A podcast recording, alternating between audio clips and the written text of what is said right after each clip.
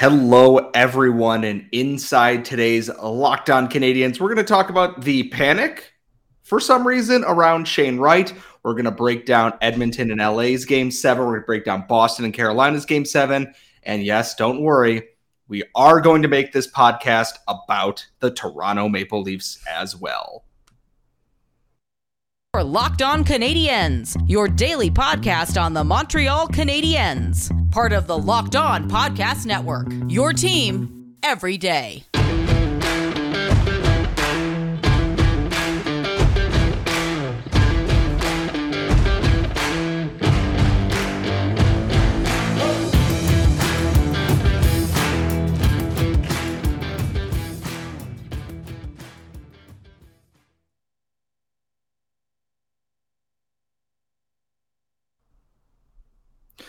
Hello, everyone, and welcome to episode 616. Today's episode is brought to you by Bet Online. Bet Online has you covered this season more props, odds, and lines than ever before. Bet Online, where the game starts. And as always, thank you for making Locked On Canadiens your first listen or your first watch of the day. We are available on YouTube every morning at about 12:30 a.m. when the new episode drops, or in your podcast feed. Uh, for those of you who might have forgotten, I am Scott Matla. I am back after my week away from podcasting duties. Haha, duties. Yes, indeed. I uh, I uh, have to thank my fantastic co-host, the Active Stick, uh, Laura, here for holding the fort down to give me a week, uh, just to kind of recharge the mental batteries and kind of get myself ready and primed for the stretch run through the summer here. And I'd be remiss if I didn't ask my co-host Laura. It is now a beautiful Sunday here in Buffalo. I assume very similar up in Montreal. There are two more game sevens tonight. But before we get to that, how are we feeling today? I honestly never leave me again, Scott. um, I had a great time with our guest hosts, and um, I want to thank them once again. Those episodes did really well, and we got some great feedback from our listeners. Um, so Dylan Ian Boisvert, Andrew Berkshire, a huge shout out. I did do a solo episode, and I want to thank every single listener uh, or friend who's reached out to me because I got a lot of positive feedback for that. I was very worried about how it would go. So I just want to say thank you and I'm appreciative. Um, and I also want to ask you, Scott, how you're doing because I know that this is a tough weekend for your city. Yeah, uh, for those who aren't aware, there was a uh, horribly, you know, racially motivated uh, mass shooting in Buffalo about five minutes from my apartment. We're recording this. I was at work when I found out. By the time I had gotten home, I had had a mountain of text messages to sift through. Uh, Carly and I are both fine. Uh, it, it is a little bit startling. You never think it's going to be in your neck of the woods, and I don't want to spend too much time on this. Uh, you can donate. Uh, I've retweeted Joe Yerdon's tweet about where to donate food, money, and other things like that. Uh, the city of good neighbors isn't gonna go down easily. They're tough. The community is gonna come together here, and uh, not to sound cliche, but my thoughts and my prayers and all of my well wishes are with the victims and the people in uh, that community. Hate has no place in hockey. Hate has no place in society, and I hope that sooner or later we can actually be better than all of this and. Uh, not to throw on a handbrake and make a hard right turn here, but we do have Montreal Canadiens things to talk about. And the first thing is I'm seeing it on Twitter, and this happens every year. People are wondering if Shane Wright should be the Montreal Canadiens first pick. And I look at this and I go, I need people to take a deep breath. He's a perfectly cromulent first overall pick. He is not Connor Bedard. We have talked about this uh, during our draft episode and the lead up to the draft lottery episode. He is a very good player in the mold of a of a center the Montreal Canadiens need. And the Canadiens, if they are picking first overall, and they still are, they have not traded that pick or done anything. Shane Wright should be the only name on that board right now. Do I think there are other pieces that make sense? Yes, but if you are the Montreal Canadiens and you're looking at a Slavkovsky, a Logan Cooley, a uh, David Jiricek, etc., you are trading the first overall pick then. You need to recoup cost and assets for that first overall pick. It is the most valuable bargaining tool that you have right now in terms of draft picks, anyways. And I, I just got to say the panic around whether Shane Wright is going to be the pick or not, it's dumb it feels very hot takeish because why enjoy a thing in Canadiens fandom here? You pick Shane Wright every single time right now, unless something absolutely truly stunning happens. Shane Wright is your pick. I absolutely agree. And the thing is, like, I understand that Montreal Canadiens fans might be excited about Logan Cooley. He is an exciting player with a lot of talent and a huge upside. Nobody is denying this. But the thing is, we're not operating with like the wishes and desires. It's possible. Like lots of people like I still think that Logan Cooley has a higher upside in the long run. Right now, the best player available right now is Shane Wright. If you are drafting right now, you have to draft the best player available. You have the number one overall pick. You go with the number one overall ranked prospect. I do not understand why this happens every single year. I think it's great for the player who's going to go number two, and, it's highly likely that I'm sorry. It was right there. It was right there. I'm so sorry. We are 12 years old. Okay, let me finish my rant, Scott. I was, I was on a roll, but it's highly likely that uh, New Jersey, not needing centers, might uh, take a defenseman and leave, uh, you know, leave uh, Logan Cooley for the third spot. In which case, the Arizona Coyotes, um, you know, that's kind of like it's a positive for them because they dropped, right? Um, I just, I, I think that the thing is like it's drafting is never an exact science. It's never a perfect art. It's never perfect. You never know 100% for sure. But in the moment that you are making that selection, you go with the best overall player. That's just the way it is. And this isn't like you said. This isn't like when Kotkaniemi went third overall, where there was Brady Tkachuk and Quinn Hughes, and there were options. And Kotkaniemi, in hindsight, did make sense in hindsight, also, maybe Quinn Hughes would have been the better overall fit there for what the Canadiens needed, but that's hindsight is 2020. This is like it's almost as slam dunk as when the Canadiens picked Cole Caufield. When they were 15th overall, and the picks there, you could have Peyton Krebs or Alex Newhook or Cole Caufield.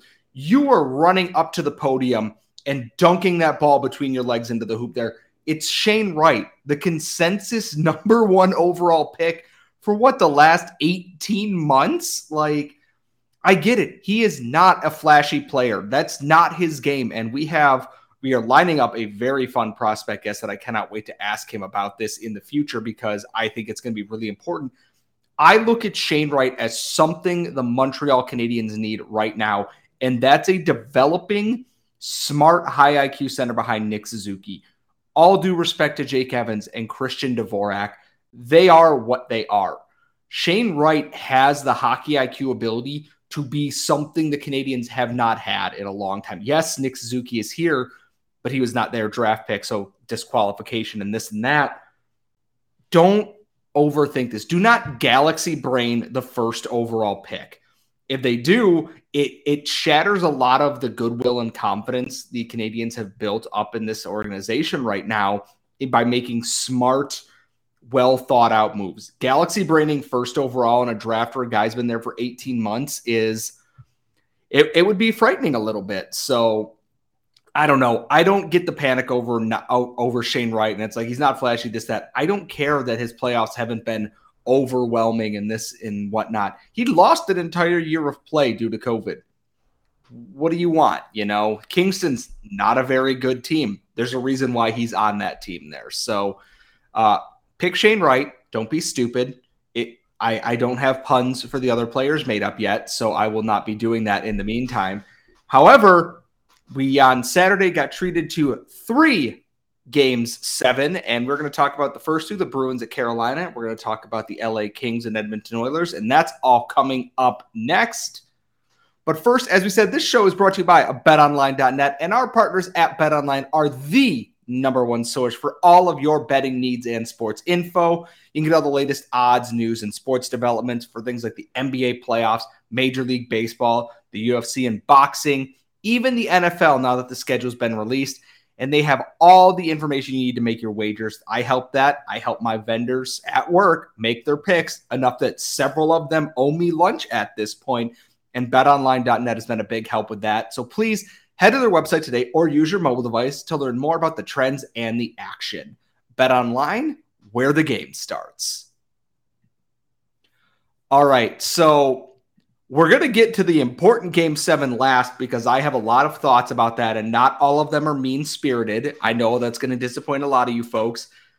And we're going to talk about the first two game sevens from Saturday. And Boston lost to Carolina, and the Edmonton Oilers overcame some of their first round demons, knocking off the LA Kings. And I don't have much to say in the Edmonton series except for uh, thank God it probably should not have gone seven games. And if it didn't and they lost, Connor McDavid's likely a, on a new team very soon.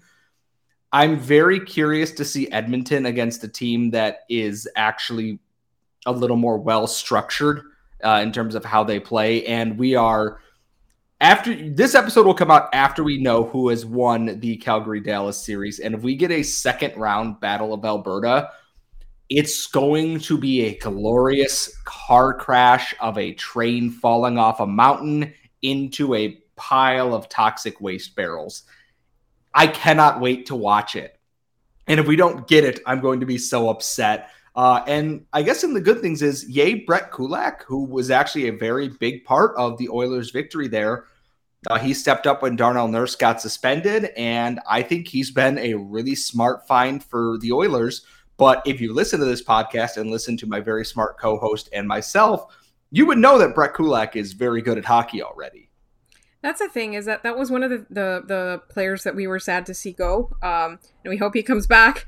Uh, and um, and that was we talked about this a lot. Is that a team is going to play is going to pay more for Ben Chiarot, but the team that got Brett Kulak is going to get more value. Um, and I, I don't, you know, it's too early to tell after one round how Ben Chiarot is doing, uh, but I certainly feel that Brett Kulak has really made himself known. Uh, he's a player that you know it's very sad to see him go. Uh, he apparently also uh, just uh, became a father, or uh, his his daughter was born um, at some point during the series. So he's got the dad strength. You know, you know, in the playoffs when the yes. when the dad strength happens. Uh, I apparently have forgotten how to do podcasting. I did so much of it last week that it's just gone all the way. uh, but um, yeah, he's such a nice story, to be honest. Like, he seems like such a great guy. We've always liked how uh, he his value is just so good. He's such a good player. He's an underrated player, and I think that that's a word that gets thrown around about, about, too many people, and particularly too many defensemen. But he's one of those where I certainly think that you know the contribution that he makes to any team is significant. I'm happy for the fact that we might get a Battle of Alberta. So I hope that you know by the time you're listening to this, the Calgary Flames have not screwed this up. Uh, but at the same time. I also just think that it's such a great story. And I also want to talk about the Kings for a second because the Kings are an example of a team where you wouldn't have expected them to to make the playoffs this early, but after their you know their their years of Stanley Cup success, they were a pretty bad team and they had a really good prospect depth. Like they were really good about their drafting. They were really smart about their moves. Now, I don't want to sit here and praise LA. That's not what I'm here to do. But I think that that's something that could give Canadiens fans hope is that they did make the playoffs. They they also played a really tough team in Edmonton. They went to a 7-game series and they like I I feel like that's a good sort of it should make Canadiens fans feel good because they were very, very particular and careful about building from within. They added key pieces like Philippe Danault, you know, playoff Philippe Danault is, is a force to be reckoned with. But I just, I, I like that they have a bunch of young guys and a lot of them are just kind of like who is that guy? But they've done a really good job of developing the prospects that they had and their prospect depth is still pretty well regarded. But i like that's what i would like the Canadiens to do is have good like draft really well but also develop that pro- that prospect depth in such a way that they will seem promising. Like they get kicked out of the first round of the playoffs and you're not sad. You know you're like this was great. This is this is the experience that i wanted these young kids to have and, and, I look at LA and they did this without Drew Doughty, like, or a good starting goaltender. Like this, that's a lot to ask against Edmonton, who is a very strong, a very top heavy team. But the top heavy is Connor McDavid and Leon Draisaitl, perennial Hart and Rocket Richard candidates. That's not easy to play against, and they did well, or as well as you could expect. Philippe Danault has been a really strong addition for them and someone that I would like to still be on the Canadiens there. And it, it, that's a good tale for what the Canadiens like. Yeah, you're not going to win every year, but they built up that depth and they have more pieces coming. And now to kind of shift the focus here to a team who's on the opposite end of the spectrum. The Boston Bruins lost in seven games to the Carolina Hurricanes. And that core now is it's getting older. It's aging out a little bit. Brad Marchand's an older player now. David Pastrnak's still in his prime. He's not going anywhere, but you've lost David Krejci. You've lost a good chunk of that defense. You have, still have Charlie McAvoy, but like Torey Krug is no longer there.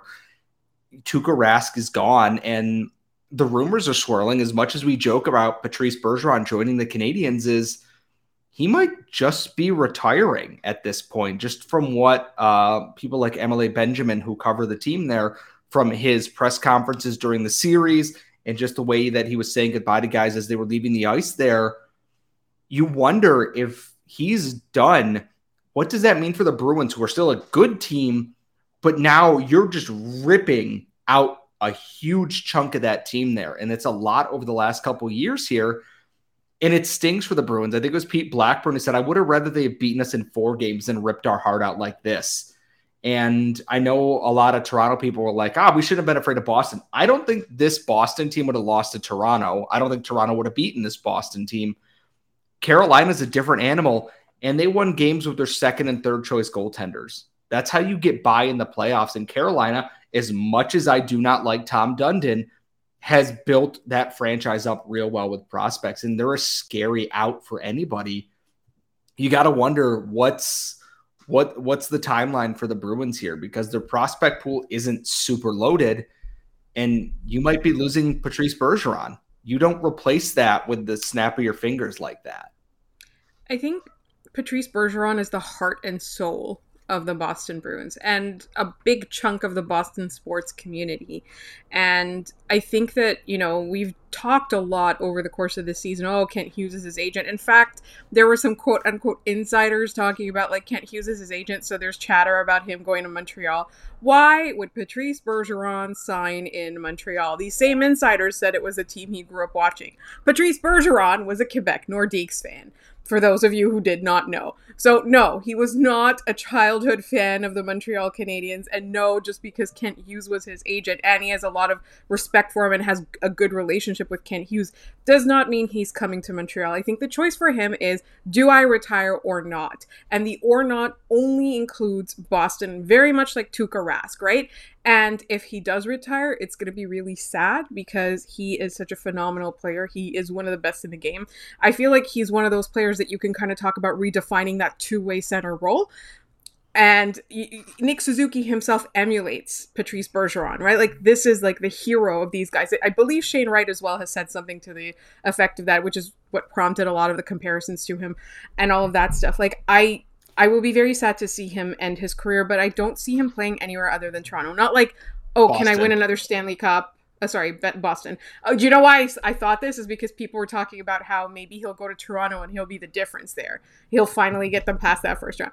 I'm no, no. I want to be nice to Toronto today. I'm okay, trying to be, be nice, nice to... to Toronto. I'm just saying that Patrice Bergeron will probably not play anywhere other than Boston. So it's either do I want to win another Stanley Cup with Boston or do I want to hang them up? I don't think it's do I want to win another Stanley Cup? I'll go anywhere for one year. Yeah, not not the Ray Bourque style thing here. And since we've mentioned Toronto, we we would be uh, not doing our due diligence if we didn't talk about another first round exit for the Toronto Maple Leafs. And we're going to get into all that coming up in our next segment. But as always, you know on this podcast, we love Built Bar and we love the new Built Bar Puffs. They are protein infused marshmallows. They are an amazing treat. The birthday cake puffs just got a sample box of them. Even my parents like them, and my parents usually are not the kind to eat chocolate covered anything because that's not their style. And this is great. My dad can take them on the go when he's coming to and from running errands. I can take them out when I'm going to work, when I need to pick me up in the middle of the day, or when I've gotten done walking the dog because it is 75 degrees and this one has boundless energy. They are absolutely incredible. They have 150 calories, 16 grams of protein, only nine grams of sugar. you got to get the limited flavor birthday cake puffs now. Go to built.com, use promo code LOCKED15 and get 15% off your order. Get the birthday cake puffs. They are uh, the treat you deserve every single day of the week. And that's promo code LOCKED15 for 15% off at built.com. All right. So we watched with bated breath on Saturday night as Toronto and Tampa Bay went to a decisive game seven in Toronto at the um, uh, Scotiabank Arena now, not the Air Canada Center. I still Toronto- call it the ACC. It, it is. It's it's cursed forever. It, it doesn't matter what you call it. It's still cursed. Harold Ballard needs to be like exorcised from that building.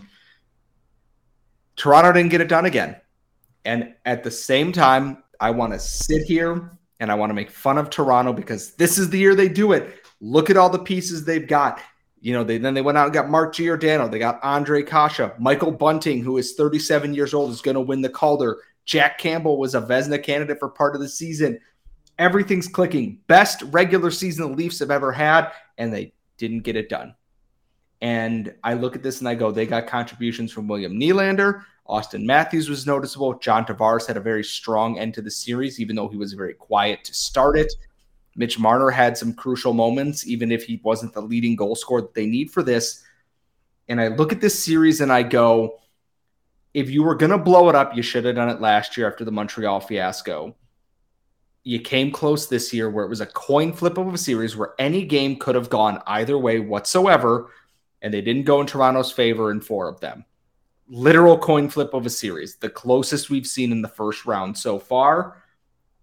And I still look at this and go, they have to do something right. It, it's not that they got out coached for stretches here and there, maybe. They didn't get goalied like they did against Carey Price. Their star showed up to play. The depth after they figured out after the first two games that you can't play the goon muscle style they just couldn't get over the hump there. They're close. And at the same time, they shouldn't do anything, but you have contract extensions, not a lot of cap space.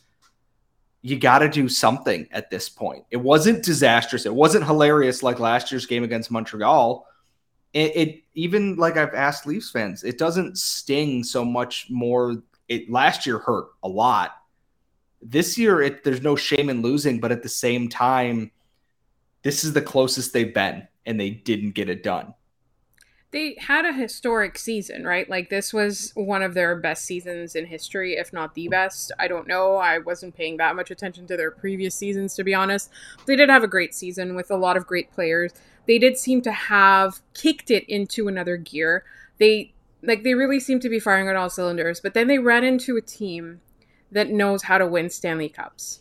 And I had this conversation with a Tampa Bay Lightning fan friend, and I was like, listen, let's be honest. Tampa did not deserve to win that series. Like in game six and in game seven, Toronto was absolutely dominant, and Vasilevskiy was giving up fat, juicy rebounds, right? But here's what he pointed out: it's like it's this is three years in a row where they've played more than any other team in the NHL. A lot of those players have that experience, plus the coaching staff has that experience.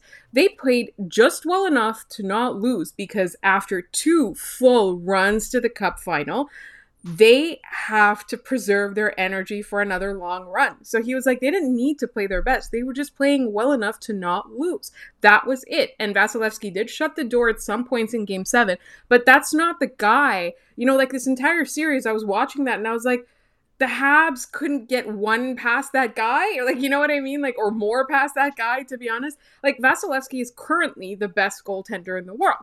I don't think we can argue about that, but he's not playing to the level that we're used to seeing him play. It's the same thing with all of them. It's just it's there's something about how smart they are doing it because Toronto, any other team, I think Toronto would have beat. I, I look at this and I go Tampa Bay in game seven was right there for the picking. They were up early, they were up 2 nothing, and uh, Toronto came back. They lost Brayden Point. He tried to come back. He took one shift and went, nope. There was a point where Nikita Kucherov was taking like 20 second shifts, and he hasn't looked right all series. He looks like he's like permanently hung over on the ice and just exhausted. He might be injured. Corey Perry and I, I'm trying to think of who the other guy in the fourth line was, did not play a lot in that game. Uh, Pat Maroon was the only fourth liner getting regular shifts. They were down to like nine forwards, and Toronto wasn't able to take advantage of that. And we can talk about the interference call. What Justin Holl did is interference. Whether it's been called all the time or not is up for debate, but it is interference. He set a moving pick on a guy. You can't do that, and you can't make it so obvious either. And I get that it hurts and it stings, and you're going to look at this and it's don't blame the refs for this series. Is that sometimes it's just a bounce or two. Toronto had their chances to close it out. They fired a shot through the crease in game six in overtime before that goal went in. It's not always something else out there. And I I actually don't have that many mean things to say about Toronto. They're in just this very weird position where they are so good in that they should make the playoffs with their eyes closed every season. But they are running the risk now of becoming no frills San Jose from like 2006 to the year they went to the Stanley Cup final. Always good enough to make the playoffs but never good enough to get over their hump, which was making the Stanley Cup final. And they finally did, and they lost in that. And sorry, Kyle and JD, we do love you guys. It's not to rip open a wound. Toronto right now is good enough to cruise through the regular season, and they just can't get past that first round hump. I don't know if it's just a mental thing or what, but they're a team in a tough spot now. You have big contracts on the books, you have extensions kicking in, you have to re sign your starting goalie, and you have to ask yourself the question is Sheldon Keefe the guy to get us over the hump here? Because defensively this season they were better. Their goaltending outside of, you know, where everyone was injured was better. The offense, Auston Matthews is a Hart candidate, potentially a Hart trophy winning forward. John Tavares is your second line center. At what point do you change something to make something happen? I don't think Kyle Dubas is on the hot seat, at least not yet. I think Sheldon Keefe might be. I wouldn't be shocked if they run it back. I I almost feel bad, and then I don't because some of their fans have been absolutely horrific to both of us, and I don't. They're so close, and yet at the same time, it feels like they are just miles, miles away from actually hitting that goal just because of what's going on up here.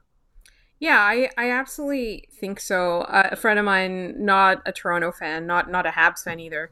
We were talking, and, he was like, "Whatever happens today." He's actually a Pittsburgh fan whatever happens today, Toronto lost yesterday. And I sent him the response and like, how many times does it have to happen before we start feeling sorry for them?